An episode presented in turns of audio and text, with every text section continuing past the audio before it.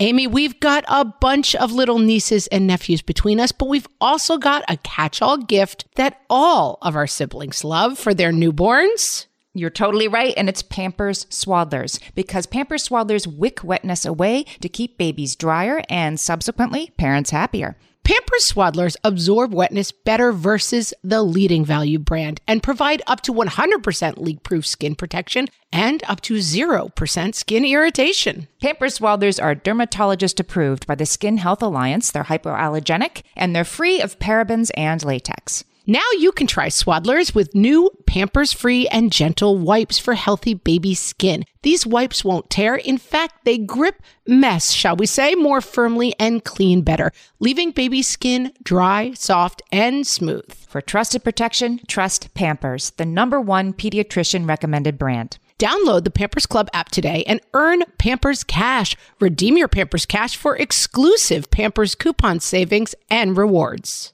Only redeemable via Pampers Club. Pampers Cash has no cash value.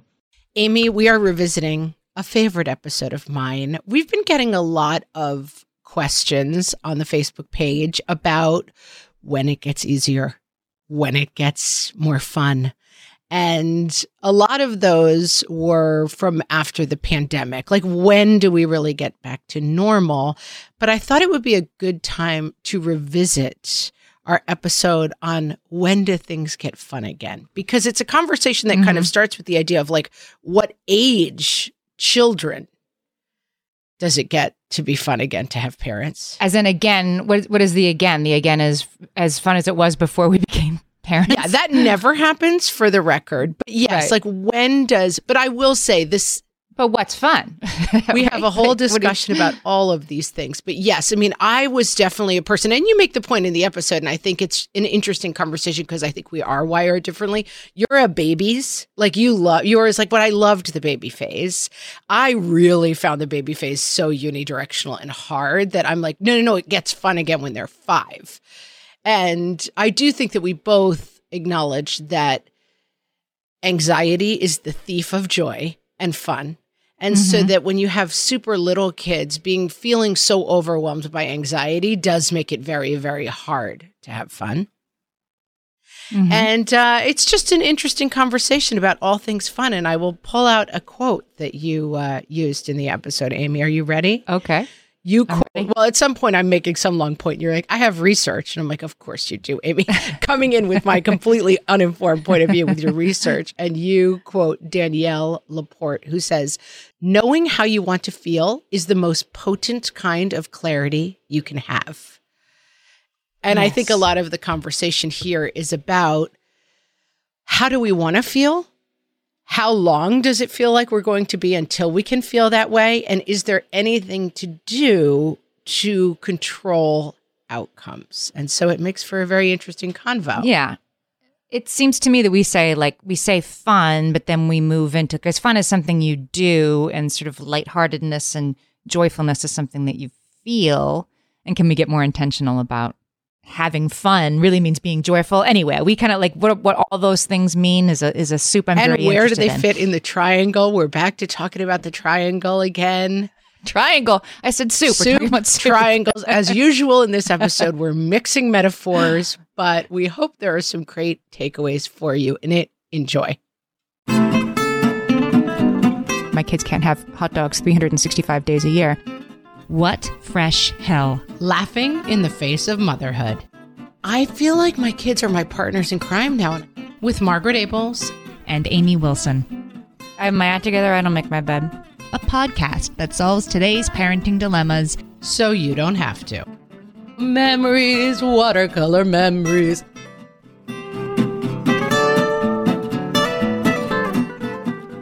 Hello, everybody, and welcome to this episode of What Fresh Hell Laughing in the Face of Motherhood. This is Margaret. And this is Amy. And this week we're talking about when is this going to be fun again?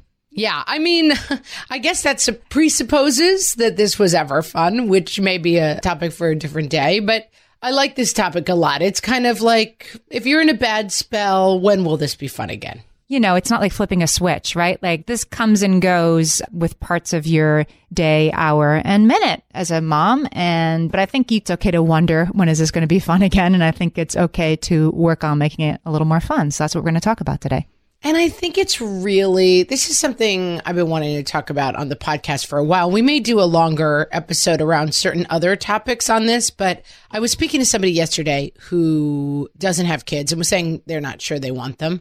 And I was saying, I'm kind of like, you know, Cassandra in the myth. She's like the person who sees the future and is her curse is that she's constantly warning people about what's coming and nobody listens. Nobody ever believes her. Nobody ever believes her. She's like the opposite of the boy who cried wolf, who lied and everybody believed him. She tells the truth and nobody believes her. That's right. And I often say, like, I feel sometimes like the Cassandra of motherhood. Like, guys, listen.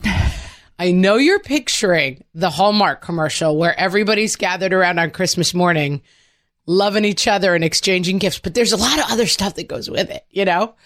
And I'm all for having kids, but I do think the kind of in the same way that, like, when I see have you ever seen those pictures where like people get married at Disneyland and they're dressed as Cinderella and Prince Charming and they're like being carted around in the coach? You know, this is a service that Disneyland offers. Yes. I just think to myself when I see these pictures, you have a fundamental misconception about what marriage is. Like it's really not Cinderella and Prince Charming. It's more like hiking partners on a very challenging mountain climb.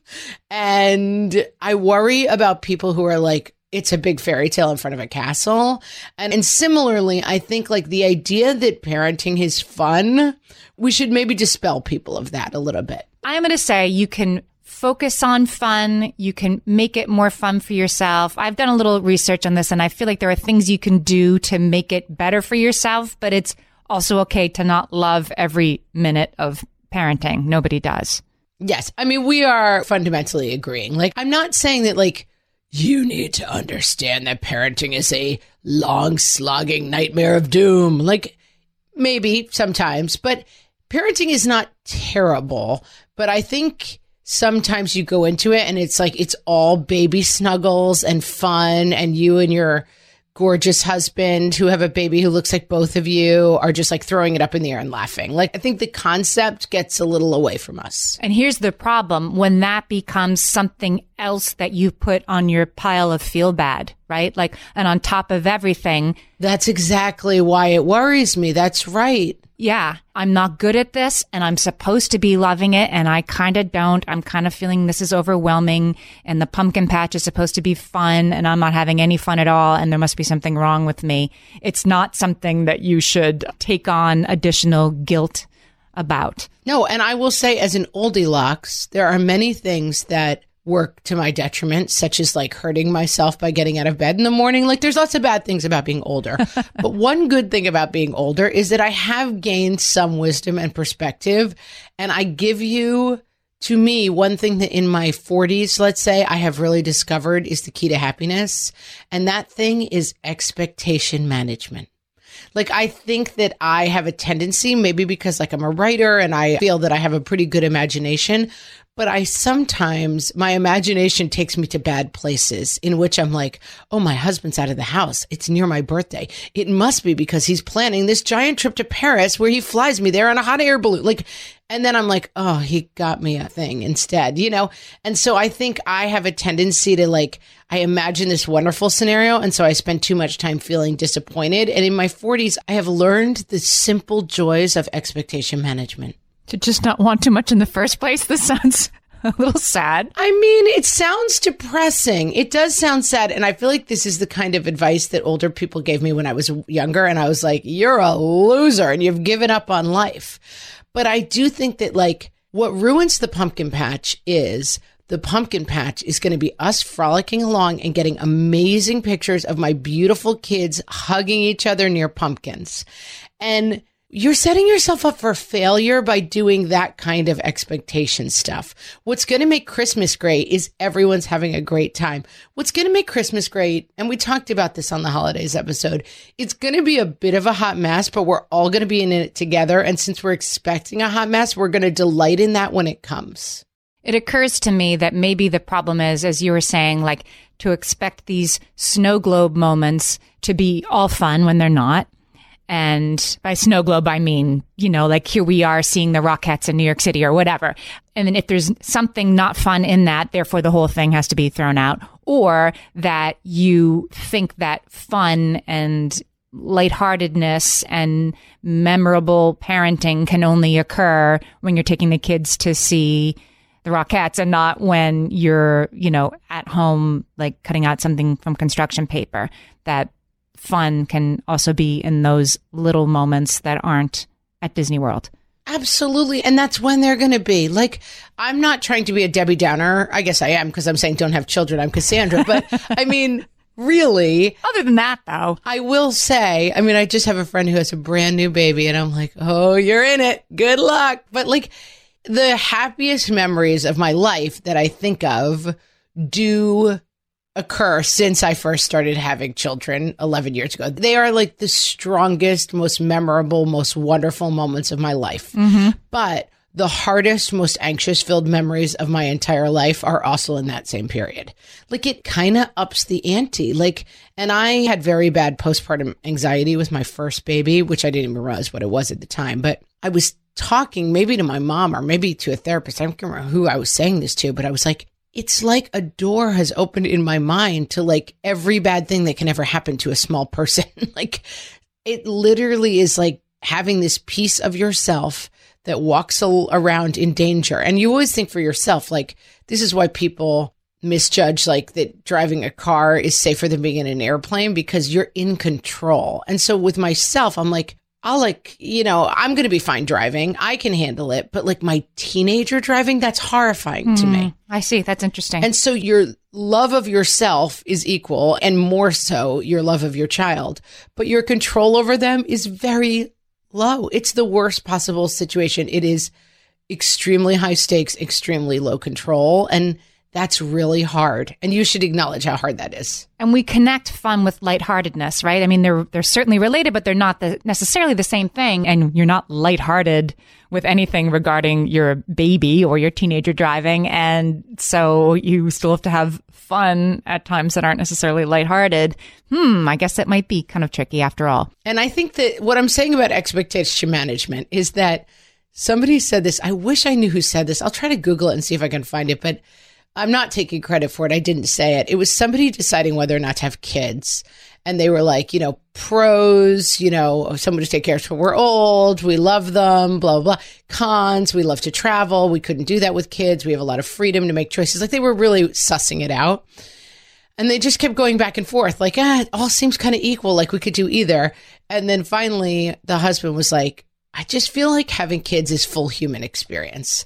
And they wrote that at the bottom of the list and they were like, mm. okay, that's the deal breaker for us. We're going to go for it. We're going to try this. And on our Friends Without Kids episode, I was talking to my friend without kids about this and we were laughing about how when she's enjoying her like champagne brunch, I like to drive by and scream, you're not having the full human experience at her because like there is a lot to say for not doing this too. And there's a lot of reasons for not doing this. I don't actually believe that you can't have a full human experience without children, but I think that full human experience. So anyway, in the article, they're saying to each other constantly while like the baby's like having a diaper blowout at 3 a.m. and the air conditioning's out and they're, they're like always looking at each other and being like full human experience.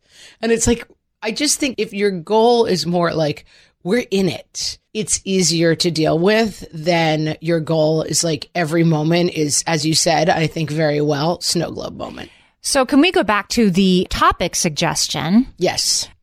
oh, yeah, sure. We're 10 minutes in. Let's talk about the actual topic. We're 10 minutes in because, of course, the people listening. Yes. Have already made the decision to have the full human experience, which is better. You guys, it's better. It's totally better.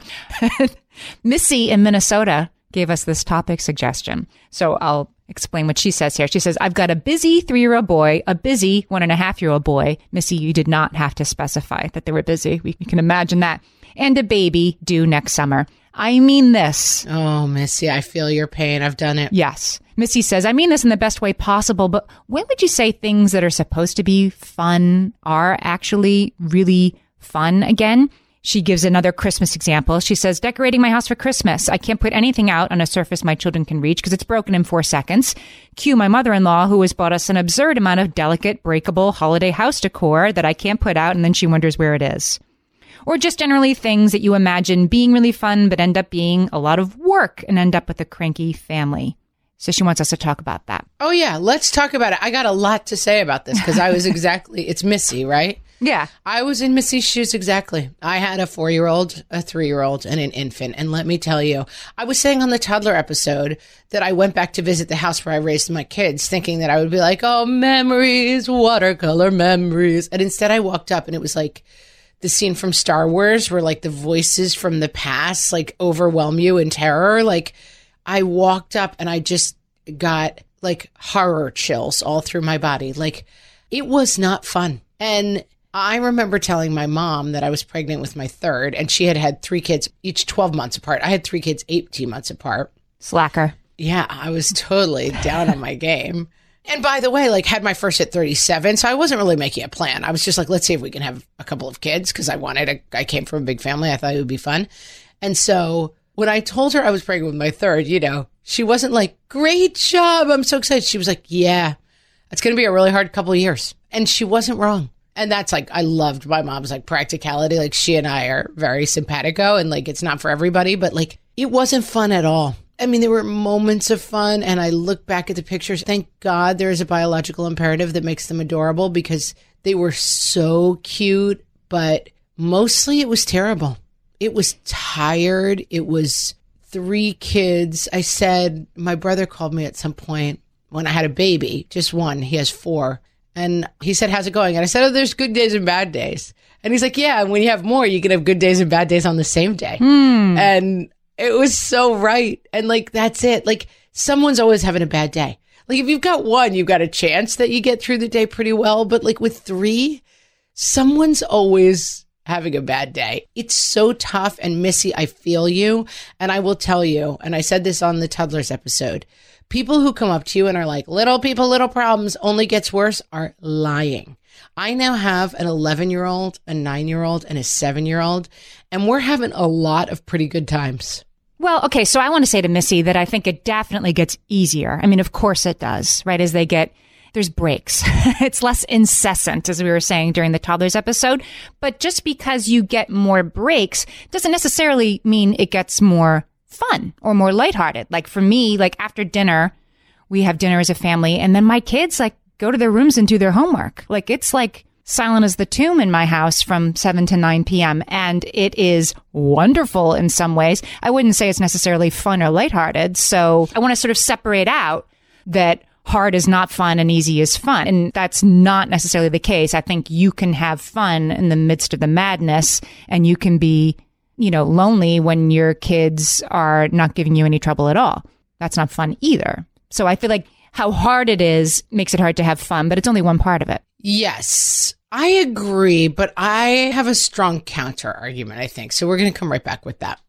Margaret, I've got a go to baby shower gift that I give whenever there's another newborn in my life. Can you guess what it is? Amy, three guesses. First two don't count. It's Pampers Swaddlers. Exactly. Pampers Swaddlers keep baby skin dry, happy, and healthy. Pampers Swaddlers absorb wetness better than the leading value brand and provide up to 100% leak proof skin protection and up to 0% skin irritation. Pampers Swaddlers are dermatologist approved by the Skin Health Alliance, hypoallergenic, and free of parabens and latex. Try Swaddlers with new Pampers Free and Gentle wipes for healthy baby skin. These wipes are five times stronger, gripping mess more firmly, shall we say, and making diaper changes a breeze. For trusted protection, trust Pampers, the number one pediatrician recommended brand. Download the Pampers Club app today and earn Pampers Cash. Then redeem your Pampers Cash for exclusive Pampers coupon savings and rewards. Only redeemable via Pampers Club. Pampers Cash has no cash value.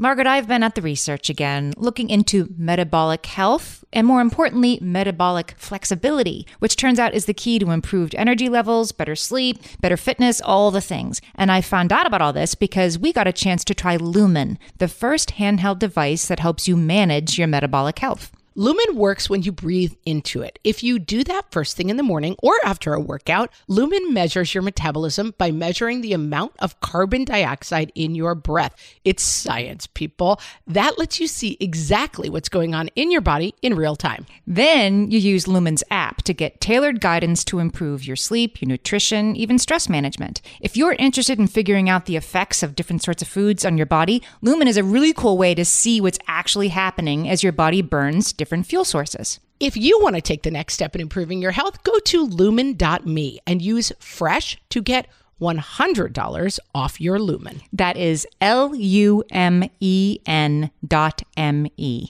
Lumen dot me and use the code FRESH at checkout for $100 off. Thank you, Lumen, for sponsoring this episode. Amy, you know me well enough to know that my daily power breakfast is toast with peanut butter on top. Toast with peanut butter. It's also, by the way, one of my favorite power breakfasts. So we agree on that thing. We were recently together and we shared some toast with peanut butter. And I'm going to tell you, we used Hero bread. It adds even more protein and fiber to that combo without adding any more sugar. Hero Bread has remade the carby, empty calorie bread products into versions that include no net carbs, zero gram sugar, and fewer calories, plus more protein and fiber, while still being super fluffy and delicious. I was not sure that that particular combination was going to be possible, but Hero Bread has figured it out. Yeah, this is one I'm glad they let us try. It's like it really tastes good. I've been trying to add more protein to my diet, and I would have thought that a hamburger rolls was not the place to do that, Amy. but all of Hero Bread's products, from rolls to tortillas to croissants, we please, offer protein and fiber, zero to one grams of net carbs, and zero grams of sugar. Start your Hero Bread bundle on their website and get 10% off your order. Go to hero.co and use the code motherhood at checkout. I like this bread, people. It's H E R O dot C O and code motherhood for 10% off your order of Hero Bread. Amy, we're back. And I think fun is an interesting concept, right? Like, I would argue this strongly. Toddlerhood, the fun can be very easily eclipsed by the constantness and the terror factor. And what I mean is this like, it is hard to have fun, even if you're at the park or doing something ostensibly fun. It is hard to have fun when you are constantly worried that one of your children is going to be hideously injured in some way, which I feel like with 4 3 and baby, you spend so much time in that headspace that it is pretty hard to find the fun. And Christmas morning mm-hmm. is mostly about don't ruin the ornaments, don't. Christmas season is often about that. And like birthday parties are mostly about like, come on, let's keep them occupied, get them cake and get out of here. And the ability to have fun, I think, is so hampered by that. And when you were talking about you and your kids at this point, like I think about like I was at your birthday party, right? And it's like the family, the whole family, including the kids, were really having fun together. That is something that is just absolutely unattainable when you have little tiny kids. Right. Nobody was in diapers. Basically, your birthday party at, you know, whatever it would be 10 years ago was basically like, there's a pond nearby. I cannot enjoy anything because I'm worried that the three year old will somehow run towards it. You know what I mean? Yeah. My birthday party's only fun if my kids aren't at it when they're four, three, and a baby. That's right. And I still, in fact, I was considering briefly bringing my kids to your birthday party. And we ended up having a really, really fun time at your birthday party. And both my husband and I on the way home were like, oh, thank God we didn't bring our kids because our kids are still a little too young to be fun without any worry, you know? And is it possible that your tween is going to pout through the whole thing because something went wrong for them? It is possible.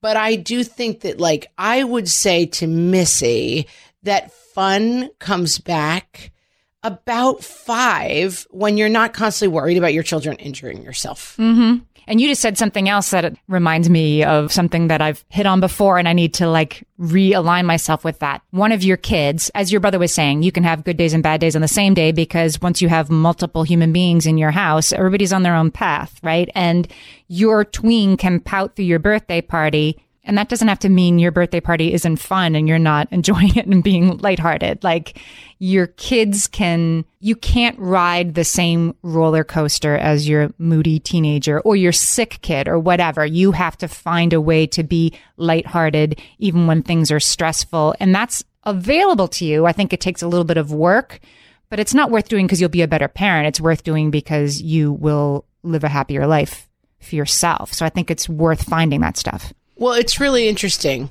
because I hadn't thought of it that way. Because what you're basically talking about is like there is a fundamental separation that happens with your kids when they're three or four. And so you lose some great stuff, which is like constant like snuggle up time, them thinking the sun rises and sets with you. Those are great things when you have little, little kids. But the separation that happens is really important. And I think it reintroduces some of the fun because you can choose to be like, okay, go up in your room and be mad at everyone. We're downstairs, like having a great dinner and chatting. That's true. But with a three year old, you are so tied to everything they're doing and they make or break every moment, you know? And thank goodness then their fun is that they're cute and they're so funny. We were just with my two and a half year old nephew and my 18 month old niece and like, they are so funny. The things they do and just the things they come up with and the way they act and like they just make you laugh because they're just adorable creatures. But as the parent, I think they are kind of fun killers because everywhere you go, your fun is sublimated to keeping them safe.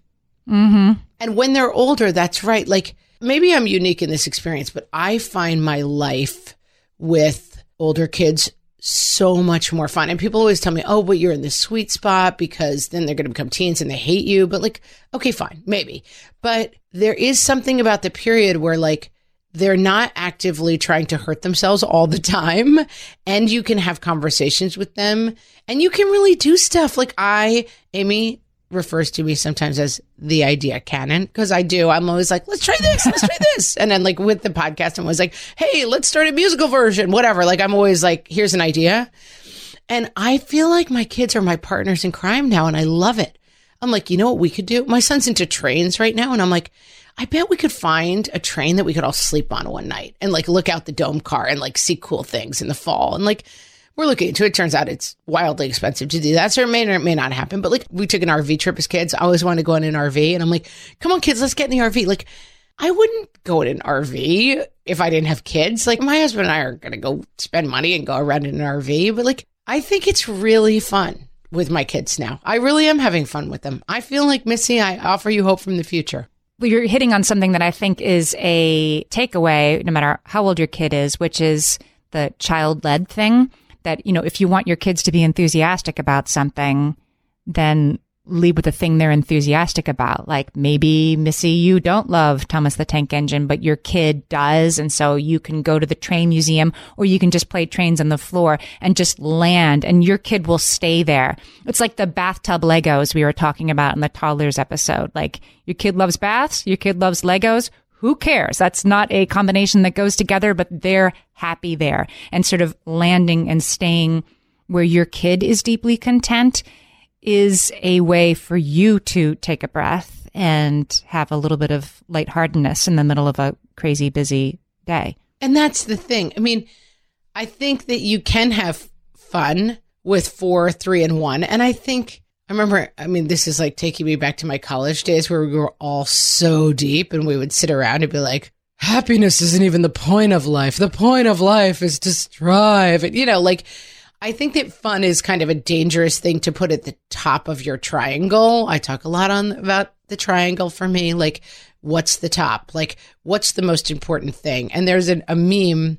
I'm not going to quote it correctly right now, but Amy, maybe you've seen it. It's like, three points and it's like clean house, calm mom, something, good meals or something. And it's like you have to pick one. Like you're not going to have all three of these things. Like you have to pick mm. one has to come out. And I think that that's a really good thing to keep in mind. Like, where is fun in your triangle? It's probably maybe not the top because I think keeping your children alive is the top of the triangle when you have kids under five. I'm going to take the other side of this or at least potentially take the other side of it. I mean, of course, you're right. You have to feed, you have to do like there's stuff that has to happen. Like you have to get them to bed tonight. But I'm going to give you a quote from Danielle LaPorte, who is a wellness coach, author, living your best life. Coming in armed with research to debate me, Amy. This is just so typically you. Love it. I love this. She says, knowing how you want to feel is the most potent form of clarity you can have. So she would argue that, okay, I want to be more lighthearted. I want our home to have more fun and more joy in it. That that is really potent just to set that intention for yourself and know it. And then she says the next step is to make the connection between this is how I want to feel and this is how I'm going to create those feelings. I was just saying like, okay, so do Thomas the Tank Engine all the time if that's what your kid wants to do. And it seems to me like, okay, that's maybe Danielle LaPorte would say, but that's not your, how you're finding your joy. That's how you're finding a peaceful afternoon with your kids' joy. I think it's okay to figure out what's important to you and set your intention toward it. Like, I really love being outside. I really love watching old movies.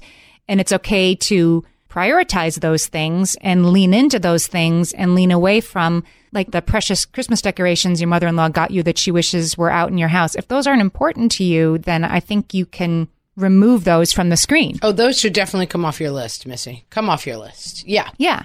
Because they're important to her. That's okay. They're not important to you. And, you know, I mean, I get it. There's going to be, there's some day when your kids won't be grabbing that stuff and you're going to get them out. You know, I mean, I use the bowl that my friend gave me when my friends come over. Like, you do that. That's kindness. I'm not saying don't be kind, but I'm saying you can definitely cross off your list right now. But what will she think about this thing that I don't have time to do in this whirlwind that is my life? Yeah, and I think we're fundamentally agreeing. I think the difficulty of having really young kids is like all joy has left my life. And that's the way you kind of feel. I think part of that is just, I think what you're saying is redefining access points to happiness and fun that can fit in with the realities of your life. Because I think feeling that, like, as you said, feeling like this should be fun and it isn't is making it worse. Mm-hmm. And so redefining it as like, I want to have more fun in my life. So maybe there are other things in my life that have to be let go. So I want my house to be spotless and have fun with my three kids under five. Those things may be fundamentally incompatible. So like it may involve letting go of some things to let more room in for fun because you have to understand that like what used to be a very open triangle is now very, very crowded because you've got a lot of other people's needs that kind of are non negotiables, feeding them, keeping them safe. You know, those things take a huge amount of bandwidth, for lack of a better word. And so I do think that saying to yourself and making a priority of like, what's fun? Is it fun after bath time to turn really loud music on, even if the house is messy, even if that's the time I usually clean up everything and let the kids dance around naked for half an hour? It's fun, you know, like whatever, like finding things that make things more fun. It's so lighthearted to me, like before I started thinking about this. Lighthearted would mean, oh, just who cares? Just let it go, you know, just let it all hang out, right? Right. And then as I started thinking about that, I'm like, okay, for me at least, being more lighthearted is actually intentional. And it's like setting priorities for myself. And the priority is like, yeah, we're going to have time to sit around after dinner. Like family dinner is becoming very important to me as my kids get older and have more and more lives outside the house. That's really important to me. We have to be kind of intentional. Or, you know, my husband will text me and say, I'm going to be home for dinner tonight because he, you know, he works, he travels. If he's going to be home for dinner, it's extremely important that we hold dinner, even if one of my kids is like, whoa, I'm hungry. I have to study. You know, that like, nope, we're going to have dinner. We're going to sit down. And that sounds like the opposite of lightheartedness, but the five of us sitting together, getting our teenagers full attention and talking to them about whatever, that's the goal, right? That's the end goal. And there has to be intentionality to make it happen.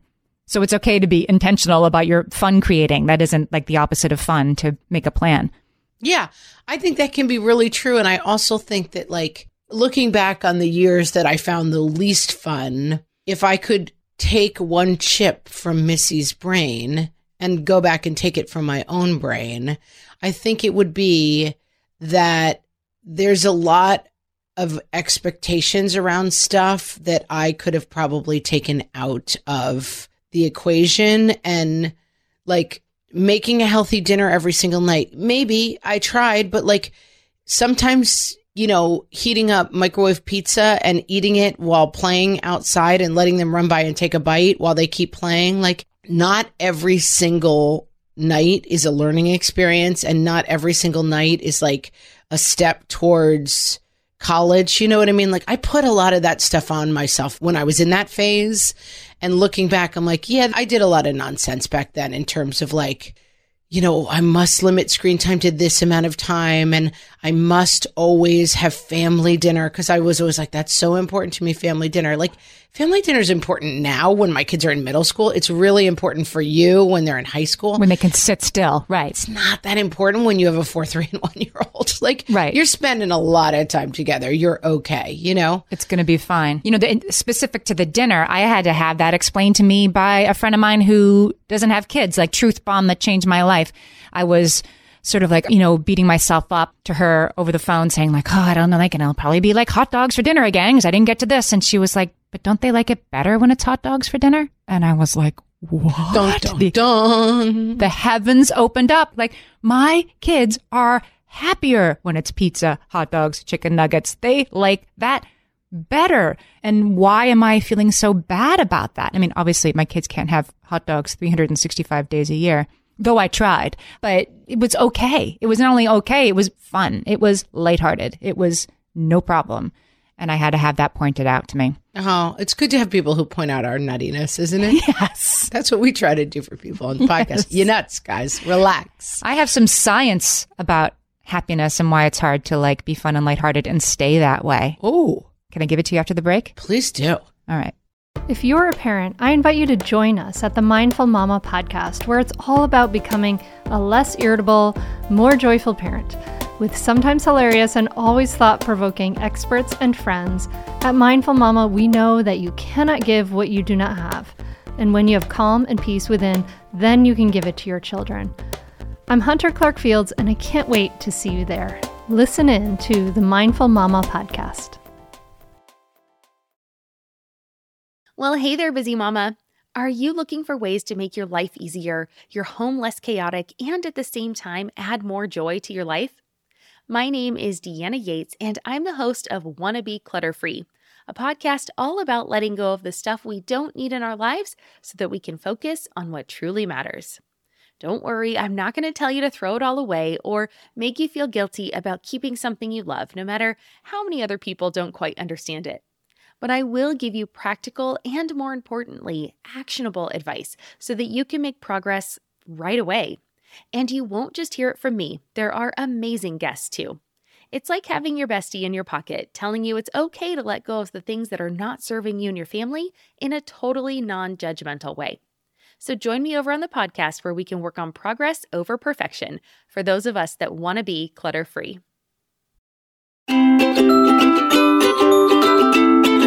And now, when exactly will it get better? From the What Fresh Hell podcast. Age zero. Okay, this is happening 24 hours a day. It has to get better than this, right? Ages one and two. There's definitely not as much unstoppable crying, but now the whining has started and my eyeballs are actually bleeding from lack of sleep. Maybe the next phase is better ages three and four. I'm basically the prisoner of a small, unreasonable dictator. I'm sleeping more, but it would be a stone cold lie to describe this as better. Ages five and six. School has started. Kid is out of the house for several hours a day. There's still a lot of issues, but I'm not gonna lie, this is marginally better. Ages seven and eight. I'm a full time cook and taxi driver, and my clients are often angry and impossible, but they poop in the toilet and can almost manage to bathe themselves. I feel a stirring of hope. Ages 9 and 10. We're doing the school thing. We're playing some board games and spending a lot of time at children's activities, but there is some actual self care going on, along with occasional moments of real fun. My child is, dare I say it, kind of sweet. I'm genuinely hopeful. This is better, guys. Ages 11 and 12. Uh oh. My sweet child, now rolling his eyes at me every single moment he's awake, and I have a bad feeling it's only a harbinger of the terrible to come. Ages 13 and 14. I hate you, Mom. This seems right in a definite, not better way. Ages 15 and 16. I really hate you, Mom. Still not better. Thanks for asking ages 17 and 18. Child is large and occasionally angry, but is also making tons of plans to leave the nest. I spend much of the time crying openly that it all went by too fast. I think maybe we should have another baby.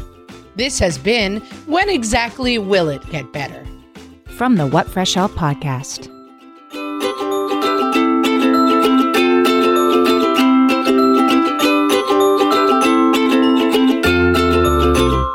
All right, I'm going to blind you with science, Margaret. She blinded me with science. Woo! By the way, oldie logs alert on that song. Back in my day. Gretchen Rubin, I'll put a link in the show page. Oh, Gretchen Rubin has figured everything out about how to be happy. Good old Gretchen Rubin. Well, she has a list of how to be more lighthearted about her parenting, and her approach to things is, shall we say, more of an Amy approach than a Margaret approach. that is not surprising. No. Having met Gretchen Rubin and read her books.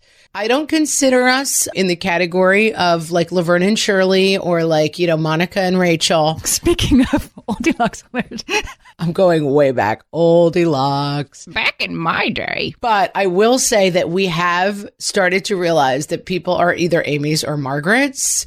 And Gretchen Rubin is 100% an Amy. she is Amy plus. So yeah, like so her one of her lighthearted tips is to get up half an hour before the kids do, to get up even earlier because No, thank you. But I get it because it's like I do this. I get my coffee. I'm like, okay, phew, what am I going to do today? And I get time to myself and get the cup of coffee in me before the kids wake up. I am a more lighthearted parent when I'm not also rushing at the same pace as they are. No, thank you to that tip. Yeah, I knew you'd say no way to that, but It's not happening. but she put me on to this notion of the hedonic adaptation. And I love a little science. Oh, I mean, I'll listen, but I'm not going to be happy about it. But go ahead. So, hedonic adaptation, we actually talked about this in another context on this podcast, which is sort of like your happiness level in life. You've kind of got a default setting that you're going to go back to. Like people who win the lottery, they kind of six months later go back to as happy as they used to be.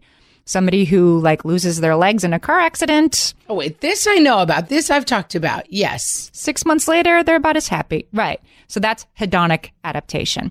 So the problem with this is like, this explains sort of the third day of Disney World when your kids are whining, why do we have to stand in line? And you're like, we like save for this vacation for five years. You will have fun. We spent our, we're about to do this vacation, so I will be talking about it soon. And it's about to rain and like, you know, and like you're at the wrong end of the park to get the trolley, like whatever. You have adapted hedonically. So there was a study that found, I thought this was interesting, that the first bite of something that's delicious, a dessert, is more pleasurable than the third bite. And it's way more pleasurable than the 10th bite. By the 10th bite of your dessert, you're already like, okay, that was fun. What else is there?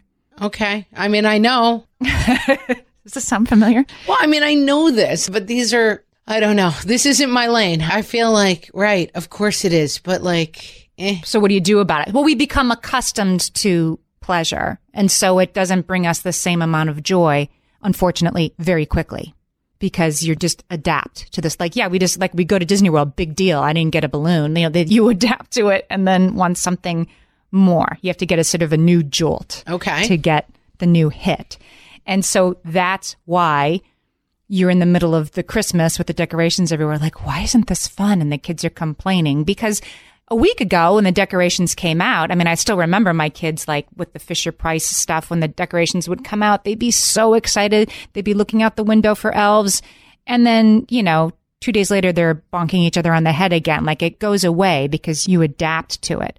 So if you want your life to be more fun and more lighthearted, I guess this is sort of another argument for intentionality. You have to engage in things you actively enjoy in order to feel happy. You can't just sort of life flow by you and then wonder why you didn't have more fun. You have to set out to have fun.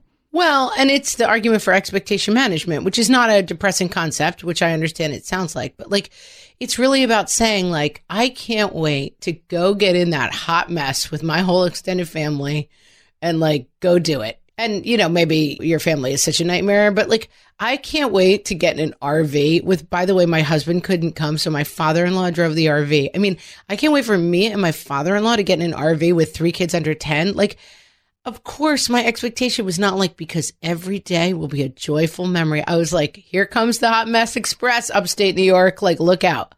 And so, was it a hot mess? It was, but we went in with this point of view of like, this is not going to be the perfect vacation. This is going to be Christmas vacation. You mean Chevy Chase's Christmas vacation? Yeah. and like, we're going to love it. I mean, Christmas vacation, the movie. I think we're up to our third oldie Lux alert. Back in my day. But yes, like this is going to be plain. I was going to say planes, trains, and automobiles. Like I can't find a reference of a movie that came out not 40 years ago. But like You need some like Awkwafina film to reference here. I know. Like, is there a new movie with young people who go on a disastrous vacation? Because just insert that title here because I haven't seen it because I'm old. But like, I do think that this is my thesis overall. For me, in my parenting, the number one enemy of fun, the nemesis of fun, the Lex Luthor to Superman's fun hmm. is anxiety. That is the thing that robs me of fun. And that anxiety is Am I doing it right? I'm yelling too much. They're going to hurt themselves. I'm a bad parent. Life didn't turn out the way I thought it would. I thought I was going to be like a movie star, and instead I'm home with three kids who just scream in my face. Is there something wrong with my kid? Is his behavior normal? Oh no, this is going to set him up for a life of disaster behaving this way. Like that is the absolute dark side inverse of fun. So I have found, and I think looking back, I'm like, I'm not sure because I was so anxious with those little, little kids, three kids every single time. I mean, every day was like, Oh, you got them out of the car in the wrong order. I put the mobile one down before I unlocked the baby seat, and now he just ran out in traffic. Like Oh, I've done that. every day is like a constant. It's like that fox hen grain riddle. Like, how do you get them across this road without anyone eating each other? Like across the stream, and that level of constant anxiety for me made my life not that fun. And I'm not sure if it was that fixable or if it was just something to endure. But now I find that like I know that anxiety is the enemy of fun. And so I try when concentrating on the issue of that's why I say to Missy, like, it'll get better. Because for me, once they were more sentient and less in danger all the time, it became much more fun for me. Cause the pumpkin patch was like, let's go run around and like go on a stupid ball race and like not, oh my God, did I lose them in this crowd? I could not have fun when I was that anxious about those things. Right. And so I don't know if that's useful to everybody, but for me, it's not, oh my God, self actualized by getting up a half an hour early and making coffee and relax. Like that doesn't solve my anxiety. So that doesn't up my fun.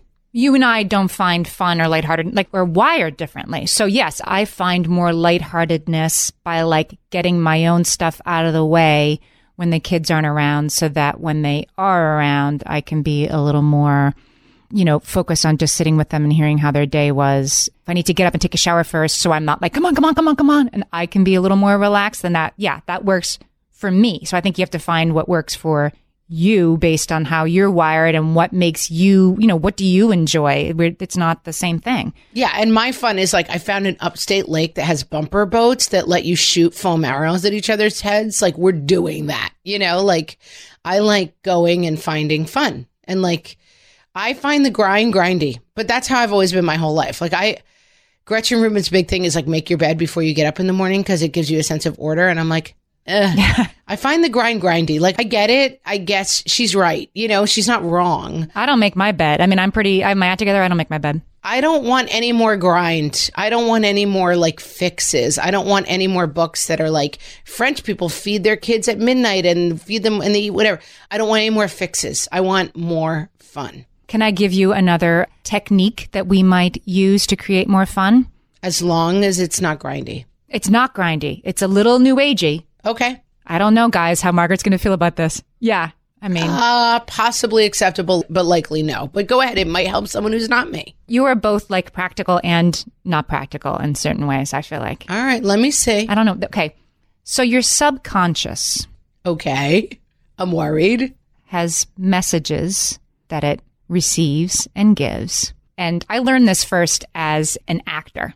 That when I was going into an audition, an acting teacher taught me this that if you're going into the audition, like, don't screw up, don't screw up, you know, don't do that, don't hold your hands weird, you know, that your, she would say your subconscious doesn't understand the word don't. It doesn't understand negatives. It just hears screw up, you know, do that weird thing with your hands. If my kid went to the plate in baseball and was thinking, don't screw up, don't strike out, he was going to be much more likely to strike out than if he was saying, you know, I know how to do this. I'm good at this. I'm going to, you know, swing the bat with ease and I'm going to hit the ball. You need to set the messages for yourself.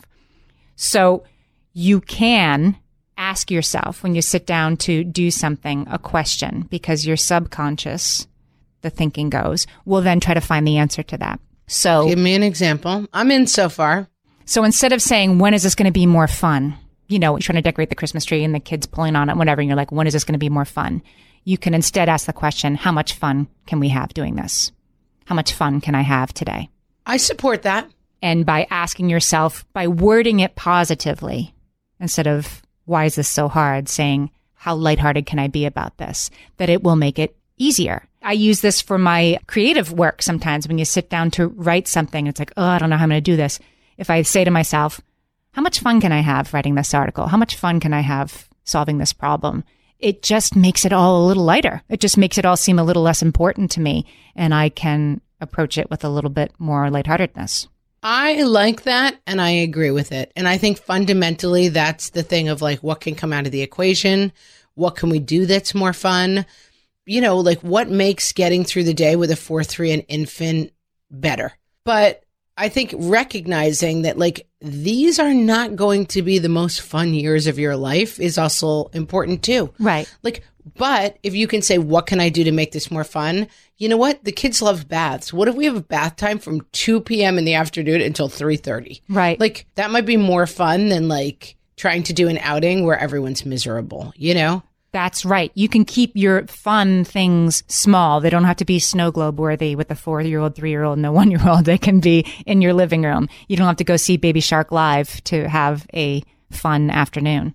And that's a good point because I was saying like I love to find like the crazy thing that's really fun. You can't live like that. And so like it's okay. Not everything is a learning experience too. You know, not everything has to be like this is important. Like fun is very very high on my triangle, I realize. And sometimes, you know, I look at some other people whose kids might be like I don't know, doing a little better than mine. Like they're probably I mean, I'm not a tiger mom. You know, I'm like, eh, piano lessons seem annoying. Let's just skip that. you know, like I'm the opposite of a tiger mom. And like, I do, I think I struggle to find the balance, which is like, yeah, but your kid still has to practice their instrument because it's fun to know how to do an instrument eventually. It's just not fun right now. Right.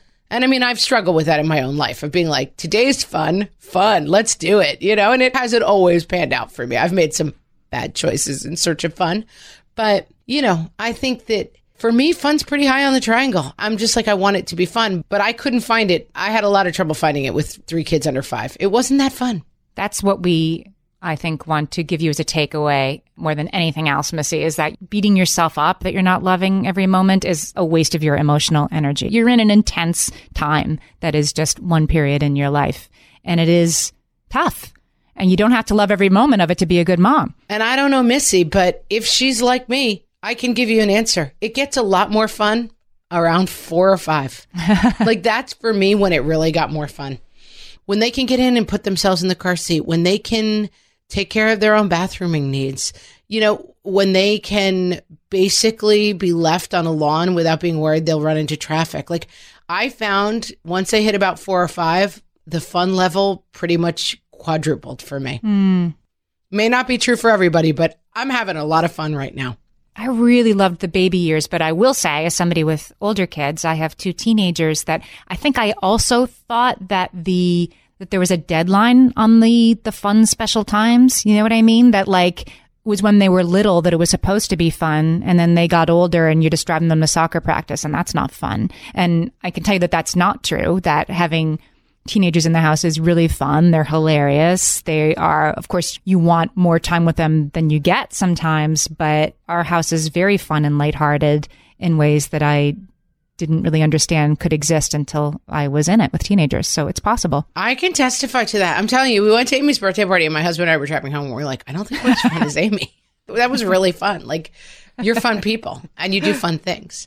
And it's much better. Just admit it, Amy. It's better than having four, three, and baby. It is. Better. It gets better and it gets funner and it gets more lighthearted, but you can choose it in little ways. All right. We want to hear what's going on with you guys and fun. Please don't come to our Facebook page and say, no, it only gets worse. we just skip it. If, if you feel that way, we respect and salute you, but keep it to yourself. Okay. No more Debbie Downers. No Debbie Downers. Our Facebook page is at What Fresh Hellcast. And from there, you can access, if you want fun, guys, come join our Facebook group where our awesome listeners, moms and dads, are talking to each other, giving each other advice, and just being hilariously fun. I have to say, I'm all for it.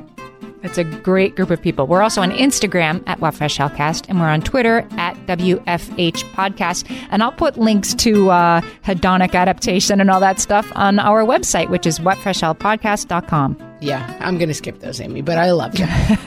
I'm here for you. all right, guys. We'll talk to you next week. Bye. Goodbye.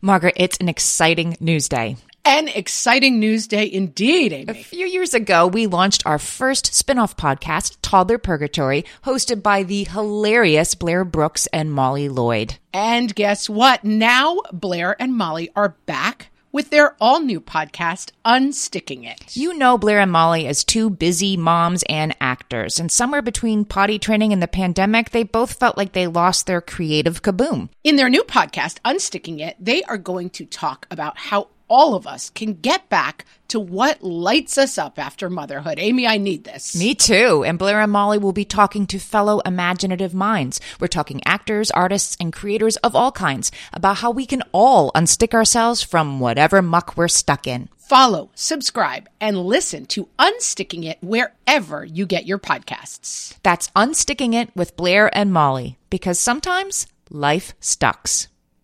Hey there, I'm Debbie Reber, the founder of Tilt Parenting and the author of the book Differently Wired. The mission of Tilt is to change the way neurodivergence, whether that's having a learning disability, having ADHD, being gifted, autistic, or some combination of all of the above, is perceived and experienced so differently wired kids and the parents like us raising them can truly thrive. On the Tilt Parenting podcast, I get to talk with authors, therapists, educators, and parenting experts who are committed to this mission. I ask the questions my listeners are most curious about when it comes to supporting our kids. And in turn, my guests share strategies for challenges, out of the box ideas for navigating school, best practices for therapies, tips for advocating, and so many thoughtful insights on what it really takes to help our kids grow up feeling seen and respected so they can create awesome lives for themselves. I know that raising a differently wired kid can feel overwhelming and isolating, but I promise you, you are not alone, and it can feel so much better. If you're on this parenting journey, come listen to Tilt Parenting. Together, we can shift this paradigm and show up for our exceptional kids with hope, possibility, and joy.